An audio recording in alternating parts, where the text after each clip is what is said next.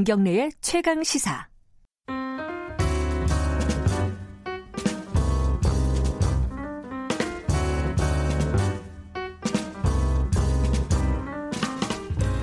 네, 더 나은 미래를 위해 오늘의 정책을 고민하는 시간. 김기식의 정책 이야기 식스 센스. 제가 이번 주에 임시 진행하면서 여러 코너 이름을 이제 봤는데 네. 이 코너 이름이 제일 좋은 것 같습니다. 그래요? 네. 뭔가 이게 통찰력이 있어 보이는 네. 그런 제목입니다. 김기식 더 미래연구소 정책위원장 오늘도 함께 합니다. 예, 반갑습니다. 네. 네. 아, 우선 저희가 이제 그 문제부터 짚어봐야 될 것 같습니다. 코로나 19 확진자가 이제 늘면 늘고 있는데요. 예, 1,200명이 넘었죠. 예, 예. 지금 뭐 계속 여러 언론에서 하는 얘기가 주로 보수 언론이지만 네, 네, 네. 사태 초기에 중국 입국 음, 음. 막았으면 이렇게까지는 안 되지 않았냐 이 얘기거든요. 네, 네, 네. 어떻게 보세요? 잘 보시면요, 우리가 코, 그 코로나 19 환자가 발생하고 근 한 달 동안 네. 코로나 확진자가 30명대였습니다. 음. 다시 말해서 중국에 대해서 우한 지역 에서 들어오는 것만 입국을 막은 제한적인 네. 입국 제한 조치를 한 상태에서도 30명대에서 잘 방어를 했던 거거든요. 네, 2월 18일까지. 그러다가 예. 갑자기 그 대구에서 신천지교에서 네, 네. 이 대량 발생하기 시작하면서 지금 40배가 넘는 1,200명으로 음. 늘어났거든요. 그러니까 다시 음. 말해서 중국인 입국 그 네. 제한 조치를 안 했을 때도 네. 초기에 별 문제가 없다가 사실은 지금 음. 문제는 지금 내부에서의 지역사회 감염이 시작된 거거든요. 네. 지금은 이미 어, 국내적으로 지역사회 감염이 신천지 교인들을 중심으로 확산돼 있는 조건에서 네. 어, 중국인 입국 금지를 논란하는 것은 음. 아무 실효성이 없는 소위 정부 책임을 네. 추궁하기 위해서 하는 정치적 네. 공세에 불과한 음. 거죠. 사실은 음. 정부에서도 이것을 검토 안 한 바가 아닙니다. 제가 네. 알기로는 검토했는데 네. 우리는 지리적 여건상 이걸 봉쇄한다고 한들 네. 소위 공항 등을 통한 미입국이나 이런 걸 막을 수가 없게 되고요. 그렇게 음. 되면 추적 관리가 불가능하기 때문에 아, 실효성이 오히려. 없다. 예. 를 들어서 지금 이탈리아에 갑자기 지금 코로나 19 네. 확진자 확 늘면서 지금 네. 문제가 네. 되고 있지 않습니까? 네. 그런데도 불구하고 지금 프랑스나 독일이나 주변국들이 예. 일곱 개 장국의 어, 보건장관 회의를 했는데도 불구하고 국경 봉쇄는 음. 실효성도 없고 합리적이지 않다. 왜냐하면 음. 봉쇄한다 한들 예. 다 연결되어 있는데 어디로 들어올지도 모르고 그렇게 될 아. 경우에는 오히려 예. 이 감염 루트를 확인할 수가 없기 때문에 음. 오히려 문제가 있다라고 해서 아예 국경을 맞대고 있는 유럽에서도 지금 네. 이탈리아에 대한 안 하고 있고요. 또 하나 말씀드리고 싶은 네. 거는 이미 중국인에 대한 입국 제한 조치를 했던 네. 이탈리아나 싱가포르 죄송합니다. 예. 에서도 그 코로나 19가 확산되어져서 지금 환자들이 늘어나고 있거든요. 이런 음. 점에서도 그런 입국 제한 조치 같은 것들이 갖는 효과라고 하는 게 예. 어, 우리가 생각하는 것만큼 크지 않다라고 음. 하는 오히려 부작용이 날 가능성이 많다. 네. 저는 그렇게 봅니다. 그러니까 앞문을 닫아버리면 네네. 뒷문으로 들어오는데 뒷문으로 누가 온지 모른다 뭐 이런 얘기군요. 그렇죠. 예. 이게 지금 이제 WHO에서도 예. 국경 폐쇄 같은 조치가 별로 실효성이 없고 오히려 음.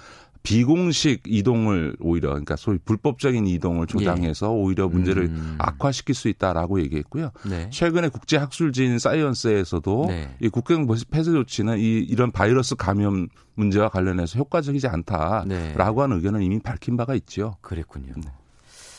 이 문제는 뭐 이렇게 정리하고요. 어, 이제 어떻게 할 것이냐의 문제가 있습니다. 네네. 네, 지금 네. 뭐 당장 뭐 정치권에서 할 수 있는 거는 아까 저희가 김진피 의원 인터뷰에서 다뤘지만 추경이에요. 네, 네, 네, 추경은 뭐 결국은 규모와 속도의 문제 두 가지가 있을 텐데 네. 어떻게 보십니까? 예, 추경은 당연히 해야죠. 최근에 예. 이제 먼저 말씀드리고 싶은 거는 또 네. 추경 얘기 나오니까 네. 국가 재정성, 재정 건전성을 위협한다. 네, 네, 네, 또 퍼주게 한다 이런 예. 얘기를 하는데 예.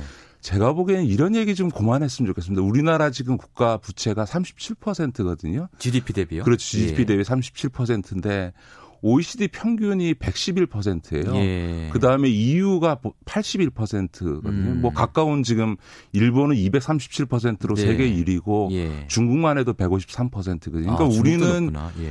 그 지금 OECD 평균의 3분의 네. 1밖에 안 되고 EU의 2분의 1밖에 안 되는 네. 정도로 GDP 대비 국가 부채가 굉장히 좋습니다. 음. 그래서 EU에서 그 마스트리트 조약에 의해서 EU 예. 가입 국가 기준을 정할 때도 국가 부채 비율 60% 정도면 매우 건전하다 이렇게 기준을 음. 잡았거든요. 그거에 음. 비해서도 우리가 20% 정도의 네. 이런 재무 건전성을 재정 건전성을 갖고 네. 있기 때문에 네.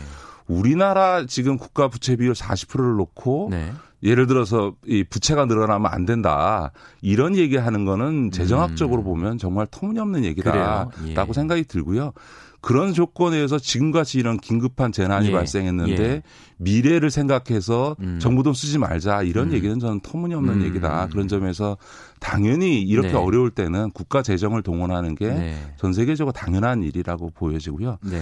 다만 이제 추경은 당연히 해야 되지만 추경이라는 네. 건 지금 어, 빨라야 지금 3월 달이고요. 네. 3월 달에 의결을 국회에서 한다 하더라도 음. 그 집행은 지금 4월 말 가서야 되거든요. 그렇겠죠. 그러면 지금부터 예. 두 달이 진행 예. 지나서야 이제 집행이 되니까 그때는 이미 코로나 사태가 끝나 있어야죠. 그렇죠. 예. 이제 그런 점에서 예. 보면 추경은 당연히 필요하긴 한데 예. 그것이 늦기 때문에 그 이전에도 예. 긴급한 재정 대책을 취해야 된다. 저는 네. 그런 점에서는 네. 어, 국가 예산이라는 게 전용을 원칙적으로 금지하고 있습니다만 네. 기재부 장관이 이, 그 승인하는 경우에는 예산의 전용 항목을 전용해서 쓸수 아, 있도록 되어 그렇습니까? 있습니다. 예. 저는 그런 점에서는 예. 지금 추경을 당연히 한다는 것을 전제로 해서 예. 지금 필요한 재원이 있다면 음. 구, 필요한 부분이 있다 그러면 네. 국가 재정 예산을 일부 전용해서라도 긴급히 집행을 하고 사후적으로 추경을 통해서 편성된 예산으로 그걸 메꾸는 방식을 아, 그게 가능한가요? 그, 그러니까 물론 전례가 예. 별로 없습니다만 예. 지금은 전례 없는 조치도 음. 과감하고 신속하게 해야 된다. 그러니까 예를 들면 추경한다고 하고 이 두 달 뒤에 자금을 집행하면 그렇죠. 지금 자영업자나 예. 중소기업이나 이런 예. 소위 당장 네. 이 생존이 걸려 있는 분들한테 너무 늦은 조치거든요. 그러니까 음. 지금은 비상 조치를 하고 추경을 통해서 사후적으로 그거를 재정적으로 메꾼다라고 생각하고 어. 통상적이지는 않습니다만 예비비뿐만 아니라 네. 일부 예산을 전용해서라도 어. 저는 긴급한 자금 지원이 이루어져야 된다 이렇게 보죠. 기재부 관료들이 좀 좋아하지 않을 텐데. 전례 없는 일 하는 걸 두려워하잖아요. 그렇습니다. 예. 관료적 발상으로는 예. 이제 늘 주저주저 하게 되는 거고요. 그러니까 예. 대통령도 답답하니까 음. 전례 없는 일이라도 특단의 대책을 내놔라. 네. 라고 지금 계속 다그치고 계신 거죠. 그런 거군요. 네. 이제 돈을 마련해서 이걸 어디에 쓸지 사실은 이 부분이 중요하잖아요. 그렇습니다. 지금 예. 이제 하나 주의해야 될 것은 메르스 네. 때도 추경을 11조를 편성했는데요. 네.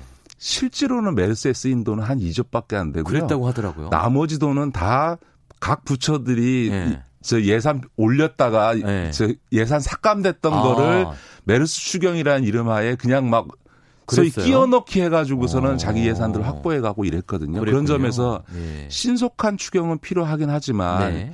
이런 식으로 소위 부처의 민원 예산 끼워 넣기가 이루어지지 않도록 음. 정부 차원에서도 잘 걸러서 네. 실제로 메르스 사태와 같때의 그런 네.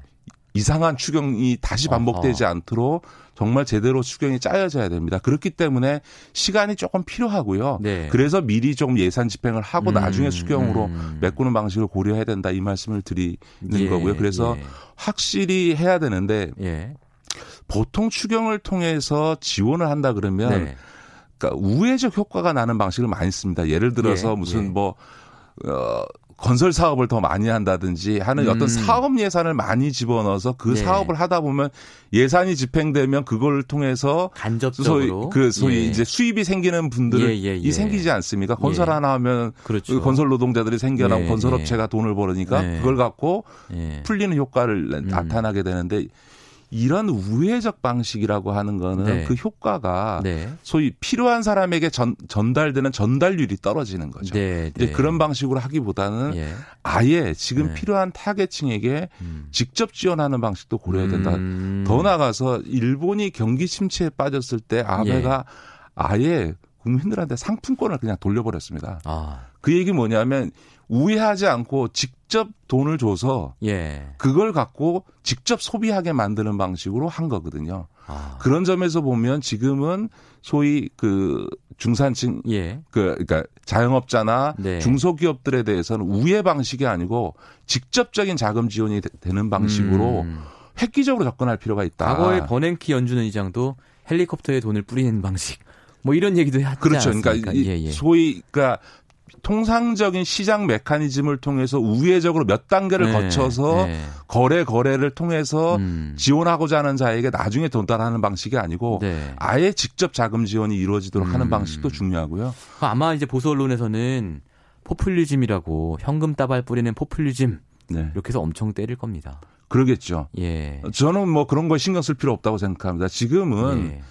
사실 뭐 대구 뭐 사시는 분들 다 아시고 저희 어, 신문에도 나오지만 네. 거의 모든 시장이 상점이 지금 철시를 하고 문을 음, 닫고 음. 아예 거리가 텅 비는 상황 아닙니까? 예. 이 상황이 한두 달 가게 되면 임대료를 내야 되는 음. 자영업자들은 돈은 나가는데 손님을 하나도 못 받으니까 예. 당연히 이거는 뭐 수입이 없는 정도가 아니라 빚이 쌓이게 되는 음. 상황으로 가게 될 거고요. 음. 더군다나 지금 만약 어, 현대자동차나 이런 데가 지금 이미 가, 조업 중단을 하고 있거나 부분 예. 중단하고 있는데 그러면 현대자동차는 큰 기업이니까 버티지만 예.